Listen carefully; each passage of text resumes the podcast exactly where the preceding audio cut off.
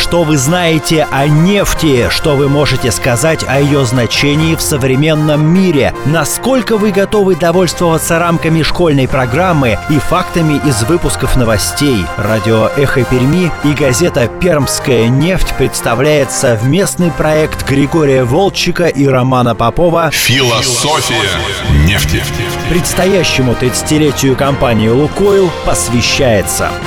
Итак, здравствуйте. У микрофона Роман Попов. Напротив меня Григорий Аркадьевич Волчек. Здравствуйте. Добрый день. Публицист, журналист, историк нефтегазовой отрасли и мой гуру во всем, что касается нефтяной промышленности. Это программа «Философия нефти». Но сегодня мы не про нефть. Да. Сегодня мы про газ. И тема да. «Газовая промышленность, создание и развитие газовой отрасли в России». Вообще, сразу забегая чуть вперед, я у вас прошу, а корректно ли вообще выделять газовую отрасль вот в тему отдельной передачи. Ведь все непрерывно взаимосвязано с нефтянкой. Конечно, корректно. Газовая отрасль длительное время находилась в составе нефтяной, а потом выделилась в отдельную отрасль, в отдельное министерство. Это было правильно. И давно, мне кажется, пора об этом поговорить как о неком отдельном феномене, так сказать, в индустриальном развитии Советского Союза и России. И, кроме того, есть такое понятие, да, что интеллигенция всегда в долгу у народа года. Мы, конечно же, в долгу у газовиков, потому что...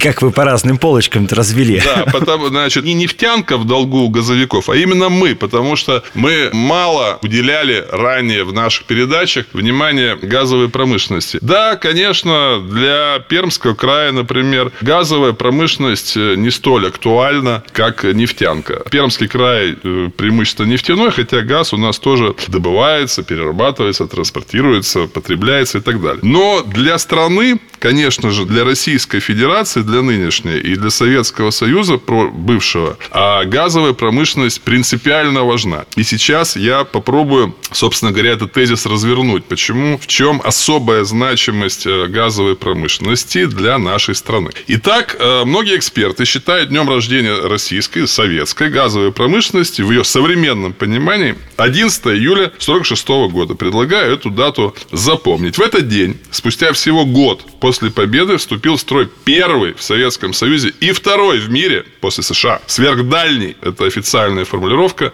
магистральный газопровод Саратов-Москва. Об этом газопроводе я недавно написал целую статью. Это интереснейший проект. Решение было принято еще во время войны. Строили весь 45 год. Начали до войны, закончили после войны. Укомплектовали практически полностью американским ленд-лизовским оборудованием и американскими бесшовными тонкостенными трубами, способными выдержать давление 5,5 мегапаскалей. А трубы диаметром 325 миллиметров закапывали на большую глубину. А тогда еще не знали, что можно не делать таких глубоких траншей. Делали траншеи 2,5 метра. И протянули трубу от Саратова, от Курдюмского и Илшанского месторождений до Москвы. 843 километра через все преграды, через дороги, через реки, через болота, через э, лесные массивы и так далее, и так далее. Всего за 9 месяцев построили трубу. Потом, правда, долго ее налаживали, боролись с газогидратами, это пробки ледяные, не знали, как тогда бороться. Потом научились, начали проливать магистраль спиртом этиловым. Это отдельная история, как руководители этой стройки выбивали у Анастаса Ивановича Микояна эшелон этилового спирта. Но, тем не менее, а, труба заработала и началась газификация Москвы. И вообще началась газификация крупных промышленных центров Советского Союза. Москва, потом Киев, туда пришел газ западноукраинского месторождения Дашава, потом Ленинград, нынешний Санкт-Петербург, потом закавказские столицы. Это программа «Философия нефти». Мы продолжаем.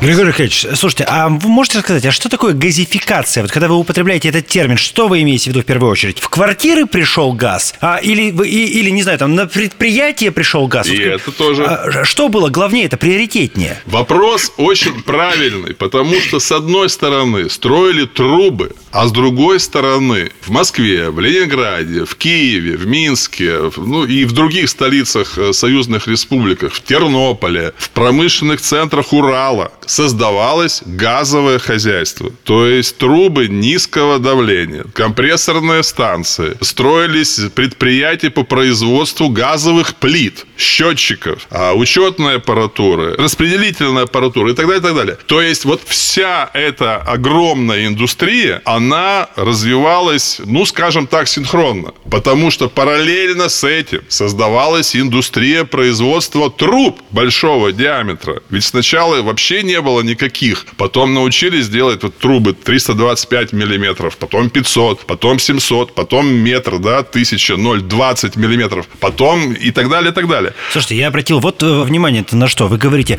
46-й год, и вроде как запомните эту дату. А мне вдруг неожиданно в голову пришло. Дом, в котором я сейчас живу, 51 -го года постройки, и он газифицирован изначально. То есть получается, что за каких-то 5 лет 46-го газификация добралась и до Перми? И да, и нет. Опять-таки, вот тут э, сложный, интересный вопрос. Газификация в основном связана с обеспечением населения, народного хозяйства природным газом, метаном. Угу. А, но можно ведь газифицировать и попутным нефтяным газом. Это, правда, сложнее. А можно газифицировать искусственным газом. Угу. И он производился в нашей стране из угля. Я думаю, что все-таки массовая газификация, которая уже касалась а, миллионов, десятков миллионов граждан, это а, все, что связано с природным газом. То есть э, освоение месторождений природного газа и строительство соответствующих газовых магистралей. При этом правильный вопрос задали, потому что ключевой аспект газификации и был, и есть, и будет. Это перевод на газовое топливо электростанций. То есть выработка электроэнергии и теплоэнергии путем сжигания природного газа, как наиболее экономического, экологического вида топлива. Это программа «Философия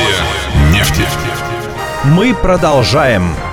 Но мы немножко отвлеклись. Давайте мы еще чуть-чуть по хронологии пробежимся и вспомним, что был такой очень важный год, 56-й, когда была создана структура отраслевого управления газовой промышленности. Все, окончательно газовый глав был изъят из Миннефтепрома и создано самостоятельное, ну, тогда еще квази-министерство, потом уже было создано Министерство газовой промышленности СССР. Все, газовая отрасль стала отдельно независимой от нефтянки. И она развивалась более быстрыми темпами, чем нефтяная отрасль. По понятным причинам. Она как бы наверстывала упущенное. В 50-е годы было открыто огромное газлинское газовое месторождение в Бухарской области Узбекистана. А это очень важный момент, потому что именно оттуда, как ни странно, из Узбекистана протянули газовую трубу на Урал Сначала называлась Бухара-Урал, потом Средняя Азия-Центр. Вот массовая газификация Урала, и Екатеринбурга, и Челябинска, и Орска,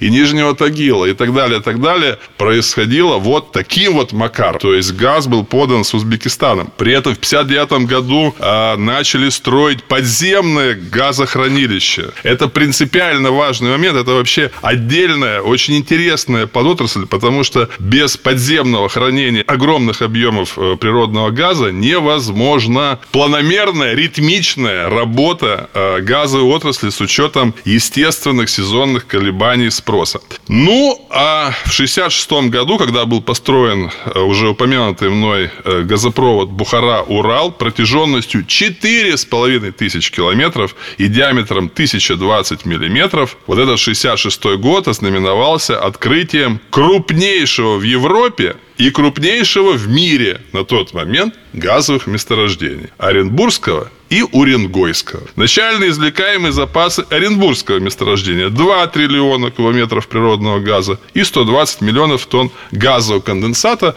но это что-то похожее на нефть. А вот в Уренгое запасы 11 триллионов кубометров газа и 400 миллионов тонн газового конденсата. Эти запасы ни тогда, ни сейчас в голове не укладываются. Это какая-то уже такая новая вселенная. Цифры фантастические, цифры на тот момент невообразимые, но было очевидно, что э, эти два открытия и последующие за ним открытие других крупных месторождений газа открывают новую страницу в истории э, советской газовой промышленности. И, забегая вперед, они во многом изменили облик не только газовой промышленности, не только ТЭКа, но и облик всей советской экономики в целом. Но об этом, я думаю, мы еще с вами поговорим. С вами были Григорий Волчек и Роман Попов и программа «Философия нефти». Программа посвящается предстоящему 30-летию компании «Лукойл». Продолжение следует.